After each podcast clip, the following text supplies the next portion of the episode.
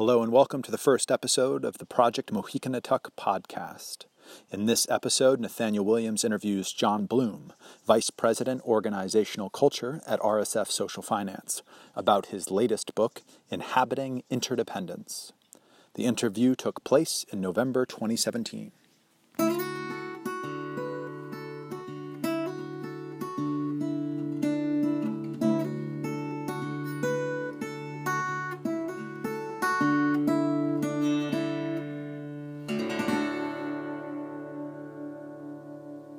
You speak about a number of instances, uh, like, for instance, there's this place where you describe how if you slow down an economic transaction, so I'm going and I'm buying a product, you know, um, and I just I take a minute and I'm standing there. I usually just get it, you know, I know what I need. I'm about to buy it, but I stop and I say, where did this come from? Right. Who produced it? What was the waste? Is what I'm paying um, covering uh, the recycling, um, the uh, waste management that's connected to the production, um, good, uh, just social pay for the producers? Sure. If not, who is paying for it? Is Mm-hmm. it not being paid for? And you suggest, you know, as you let all that come to consciousness through slowing down, it can change how you will act. I, I- Because yeah, I think so. And you have a lot of faith in that, Mm-hmm. also in human nature, to faced with those realities to Sure. act more sustainably. If uh, if one actually feels that one is the author of one's own story, then you can also author the slowing down. But if you don't feel that empowerment, I think that's probably not the right word. If you don't feel even that permission, then um, the story is actually as it's been fed to you, right? Which is money's easy, quick, use your credit card, done, get what you want as fast as you want it. Uh, all because there is, in a sense, a transactional motivation behind it. And the people don't matter. Right? What matters is the number of transactions and the rate at which those transactions happen. Yeah, fascinating. You you point out as well that if it moves at a speed that makes it impossible for you to see where you stand Yes. in the flow of human intentions that are connected to money. Again, you often refer to the fact that with every dollar there's spirit uh, attached. There are intentions, and how you spend it.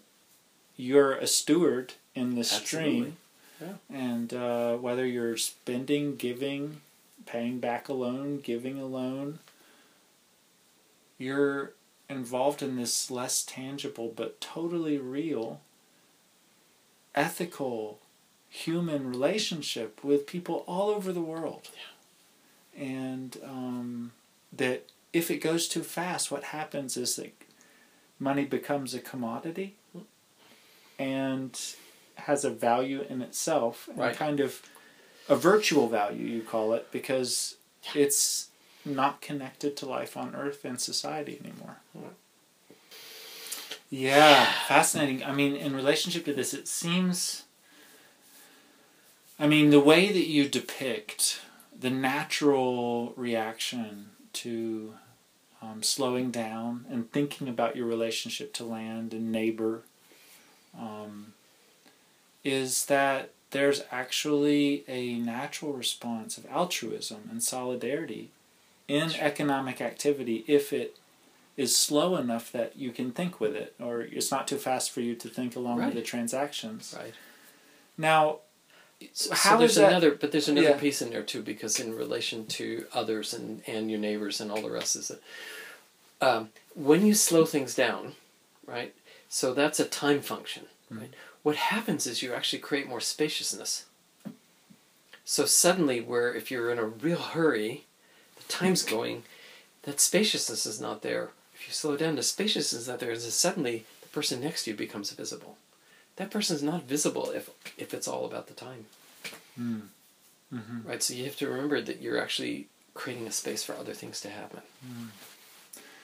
Now, you this is interesting because I mean I think typically when people would think about economics, they would think about what they have possibly learned when they went to college um, in the United States. That you know the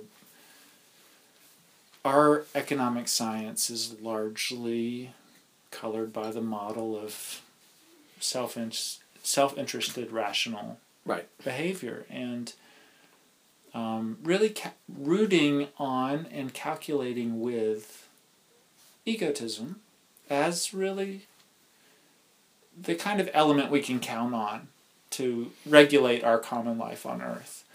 You seem to suggest this is you call it a number of times in the book the myth of self-interest. Yeah. And obviously, as I was saying before, when you talk about these associative economics, the different processes where you slow down, you talk in networks of producers and distributors and consumers about needs and set prices accordingly.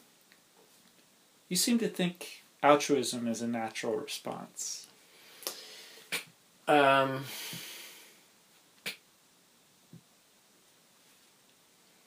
I think I don't know that it's a natural response as much as is the potentials there to be cultivated when you can set context enough for that to be visible because primarily that's been invisible we don't grow up in networks where i mean maybe you're lucky and you're in a barter community or something i don't know but it's very rare but in fact um, uh, I mean, I think about the experience. I'll just use RSF in our pricing meetings, and you know, I've facilitated now thirty, at least thirty of the thirty-four of those.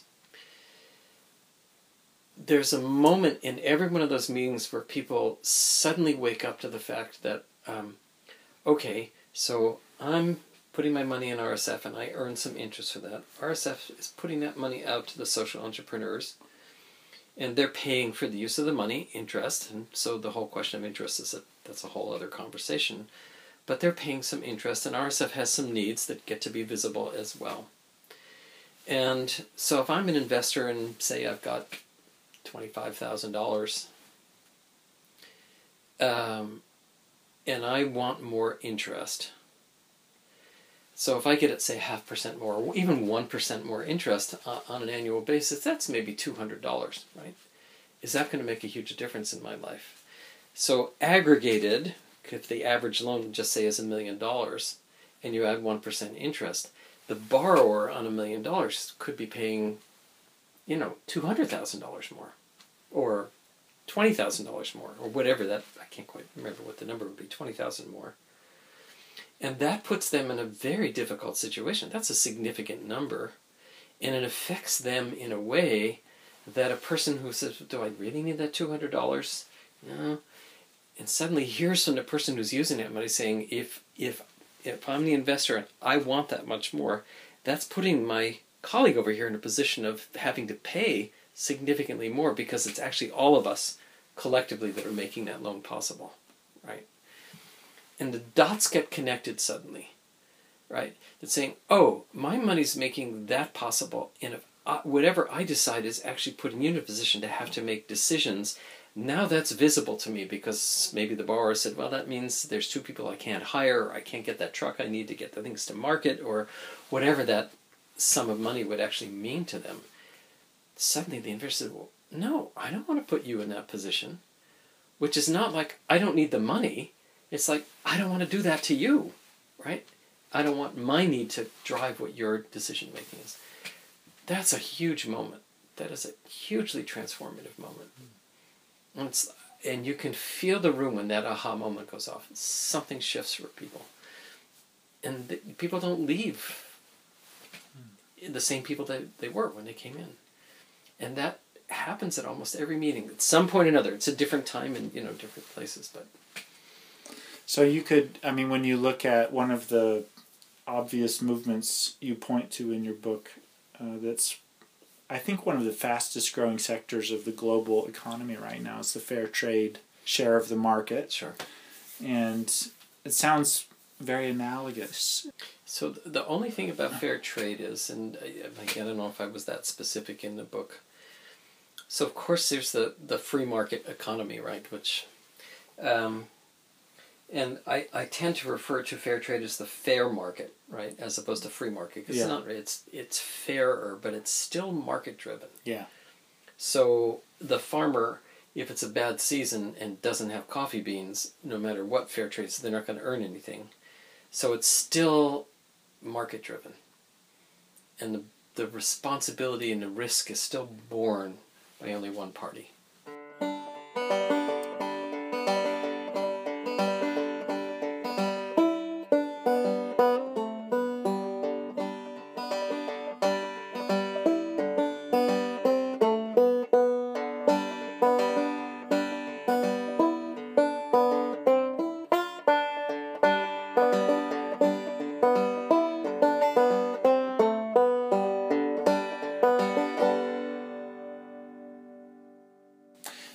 Brings me to another interesting story that you tell where you talk about a farm that you were um, involved with as Sure. a CSA member, I believe, Yeah. uh, in Yeah. the West Coast, it must have been. Live power. And you referred to uh, the process where you would, you know, establish, so to say, how, how to support the farmer, and and then you say at one point in the in the little reflection you say, I was in an economy where there were no market forces present. Right. Now, could you just explain a little bit the process, and what do you mean when you say there were no market forces present?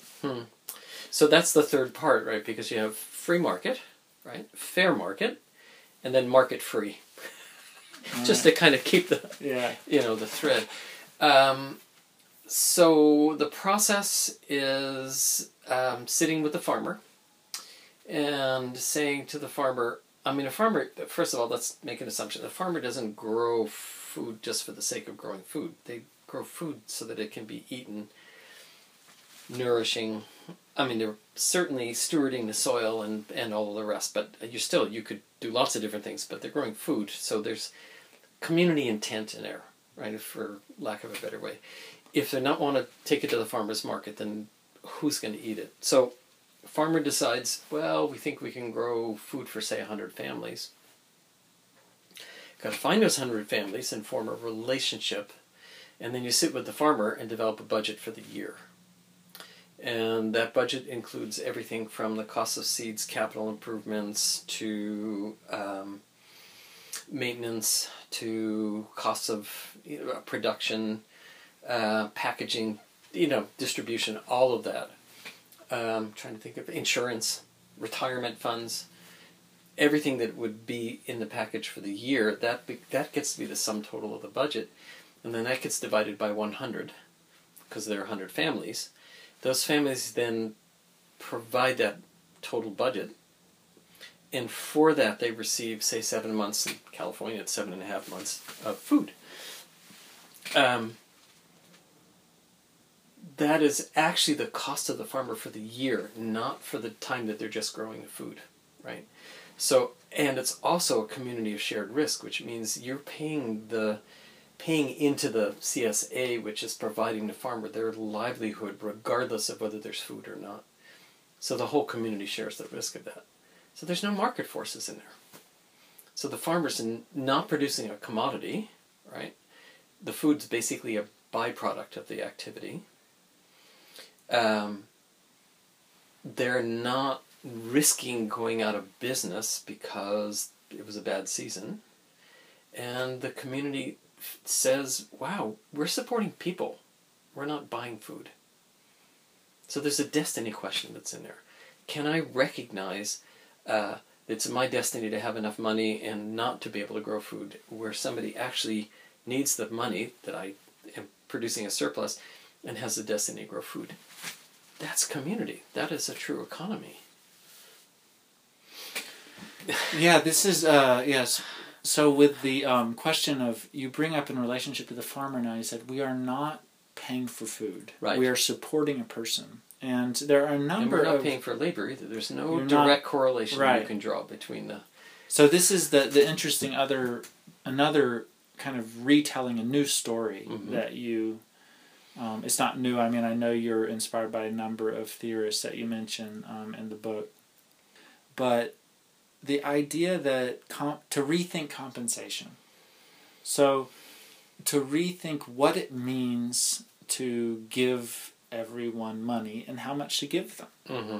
and under what conditions to give it to them, um, and how to think about that all together. Um, so, where do you think uh, the real crux of that question around compensation is? Well, I mean, I can. I mean, I used the example in the book, but it was so powerful for me. I mean, it all started by that little ad that I saw in the New York Times said, "Earn what you're worth," right? And um, I think I cited it in the piece, and I got so bothered by that. I'm thinking, yeah, that's the story that everybody buys, right? I'm going to invest in my education so I can earn what I'm worth, which makes, if you unpack the assumptions that are in there, first of all, what you make is a measure of what you're worth. I mean, that's the biggest, it's like a big loud assumption. I don't know how you determine what somebody's worth. Really, what's a human being worth? If you take that line of logic to its full conclusion, um, you have to accept the notion of slavery. Because this a human being is a commodity, right? And in the world of commodities, the producer wants the highest possible value and the consumer doesn't want to pay anything for it. They want more for less, right? So the more and the more less formula ends up with slavery. You get all the labor and no cost. Brilliant. Well, not really, but um, so if you really think labor, think of labor as a commodity, then you have a problem. And you get to what we have going on in the world. Where it might be wage slavery, it might be, I mean, there's a whole manifestation of that as a challenge in our, in world culture, I would say, not just in our own, but certainly in our own culture. So, how do we separate this notion of what we bring as human beings and our capacities to work, to bring our gifts into the world in service to the world, and make sure that the material needs that one needs in order to be able to do that are met. So there's a disconnect there. but Not it's an intentional disconnection between what you receive by way of support to meet your material needs, so that you're freed up to bring your gifts into the world it's not the way we usually think about it and and even people who say i mean i've been through this and even people who say oh yeah that's right i get that. Will still turn around and say well they're they're raising more money so they should get paid more. Right? So they're bringing in more money so they should be paid more. I'm not paying for their labor but they should be rewarded. I'm saying as soon as you use money as reward for work done you've commodified the labor.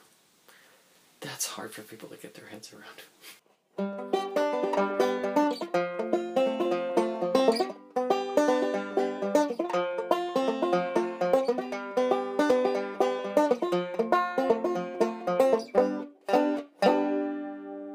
So you, um, I mean, obviously from reading your book, you have a, a kind of estimation of the power of gift money. Mm-hmm. That it is an extremely powerful part of the economy. And you have these three, you say, archetypal transactions that um, are purchase, loan, and gift, Right. drawing on the economics course that Rudolf Sure, Steiner gave in absolutely. Yeah. 1922. I mean, that was radical at the time. So each is, so when you look at each piece of money, depending on the psychology, it's very different to buy something for yourself than to give Sure. it, Right. and that's part of the money. Right. You can't separate them. Well, you can't separate the money from the quality of relationship. Right. Right. And you really feel like this gift money is a huge, powerful fulcrum for the good. Yeah. Um, why?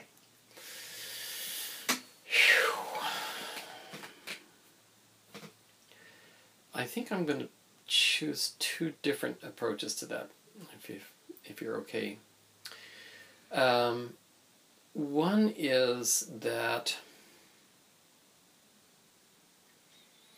if one takes human development, the archetype of human development, we all start the world in gift, right? So we get our physical needs met. We have hopefully a very loving and giving parent or parents. Uh, nurturance, our physical needs are met by our mothers, and um, there is a kind of intentionality that flows even at that. You know, is the mother singing and humming? Is the mother annoyed? I mean, all that feeling life is already transmitted, in a sense, through the gift, because they're not. You don't get charged for it. you know, being interesting. No, don't want to go there. Um, through that gift, which is life giving, which then you know even education stays in the realm of gift because you know um, you go the child doesn't pay for the education. It might be provided by the government might be paid for by the parent but the child's not paying for that. They're just in the experience of the gift. So you could say the tax the world of taxes is a kind of gift to make that possible. So what happens is one steps into one's individuality grows and then you start to have ideas right? And out of gift you start to have ideas that might be of service to the world which then moves one more into one into the economic sphere but also into like the loan money. How does who who do i see that i think could use money well? And that then moves into the next phase. So it all starts in gift. And i think our our being in relation to the economic world starts in gift from that picture. So it's all future oriented because you can't nurture in the past. It's all like building, building, building. And gift is about the future. It's totally future oriented. You can't really make a gift to somebody if they've already spent the money. Right? You're reimbursing them, maybe, paying them back. So just in our system, it's all about future building. So it's important if we want to have a future, we better be gifting it.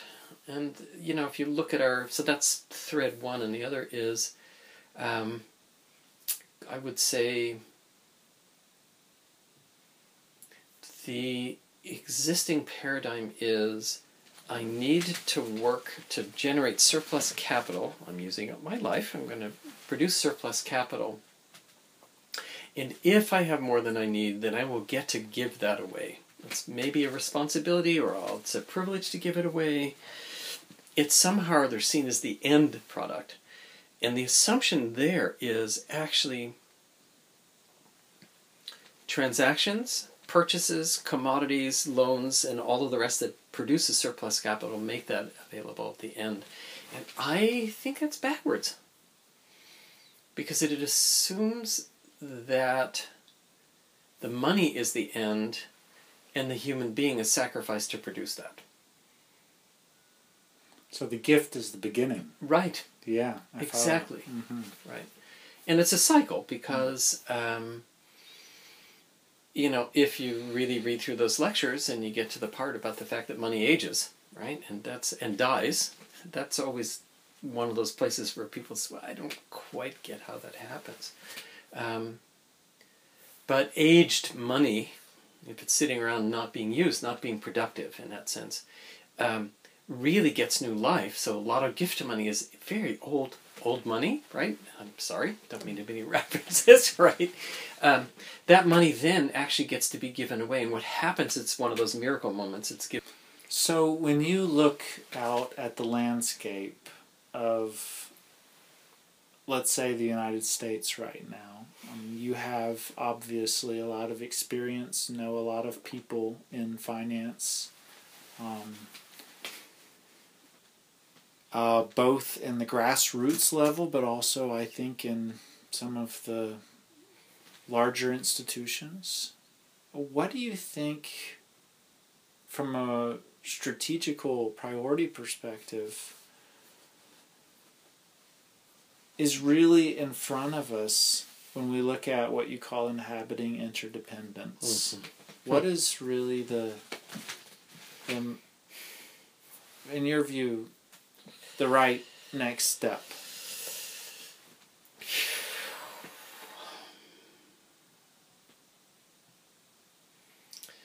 I mean, in some ways, uh, if one takes Picasso's uh, quote of saying every true act of creation begins with the act of destruction, I go, what has to be given up in order to be for the creative to happen?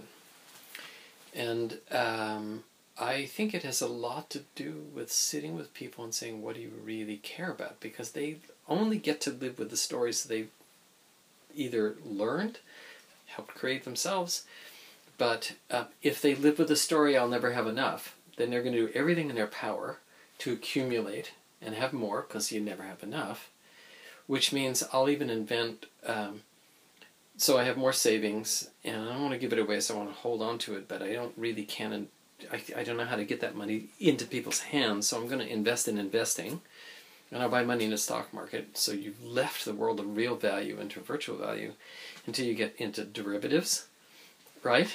And uh, all sorts of very creative um, inventions, all of them designed to have money make more money, all of which can vaporize in a moment, all under the illusion that I am accumulating more and it's now working on it is now working on my behalf. Whether that's true or not so but that's the perception. So the question is uh, how do we have conversations around how much is enough? Where did the money come from in the first place how do you think surplus value gets created do you really understand that and that conversation is a delicate conversation. If somebody's actually made their own money, it's different than somebody who's been an inheritor, and is different than, say, a tech entrepreneur who's got an enormous amount of wealth from stock value and hasn't done anything, in a way. I mean, can happen very quickly. Uh, so, understanding what's produced that wealth that is actually the result of community activity that they couldn't have done that without some form of community because that's where the interdependence is. So it's a hard conversation, but again, it's a matter of checking in on assumptions and then getting people to be willing to take enough time to really explore that. And that starts to change things.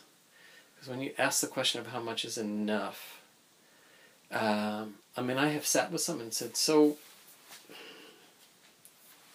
enormous wealth. Um, what do you think you need to do? Well, I need to take care of my children. Okay, so how much do you think is enough to take care of your children? Well, if I, you know, I said, and okay, so let's say you set five million aside for each of them into a little trust fund. Hold that for a minute. how much else do you need? And you really start to look at it, people realize, you know, they have so much more than they need. And the question is, how how might you be of service to the world if you really want to have a meaningful life, right? Do you want to just sit here with all this money around you, or is there something else you are longing for? It might be recognition, it might be doing some good in the world. I mean, who knows what that is, but just it takes time to get to a place of feeling like there's enoughness, which is anxiety driven, to a place of saying, I have enough. What else can I do? And then it's a different conversation. Mm. Thanks for listening to the Project Mohicanatuck podcast. Project Mohicanatuck is an initiative in the Hudson Valley region of New York that is exploring the creation of a holistic regional currency. For more information, visit projectmohicanatuck.org. And if you've enjoyed this podcast, please share it and subscribe on iTunes.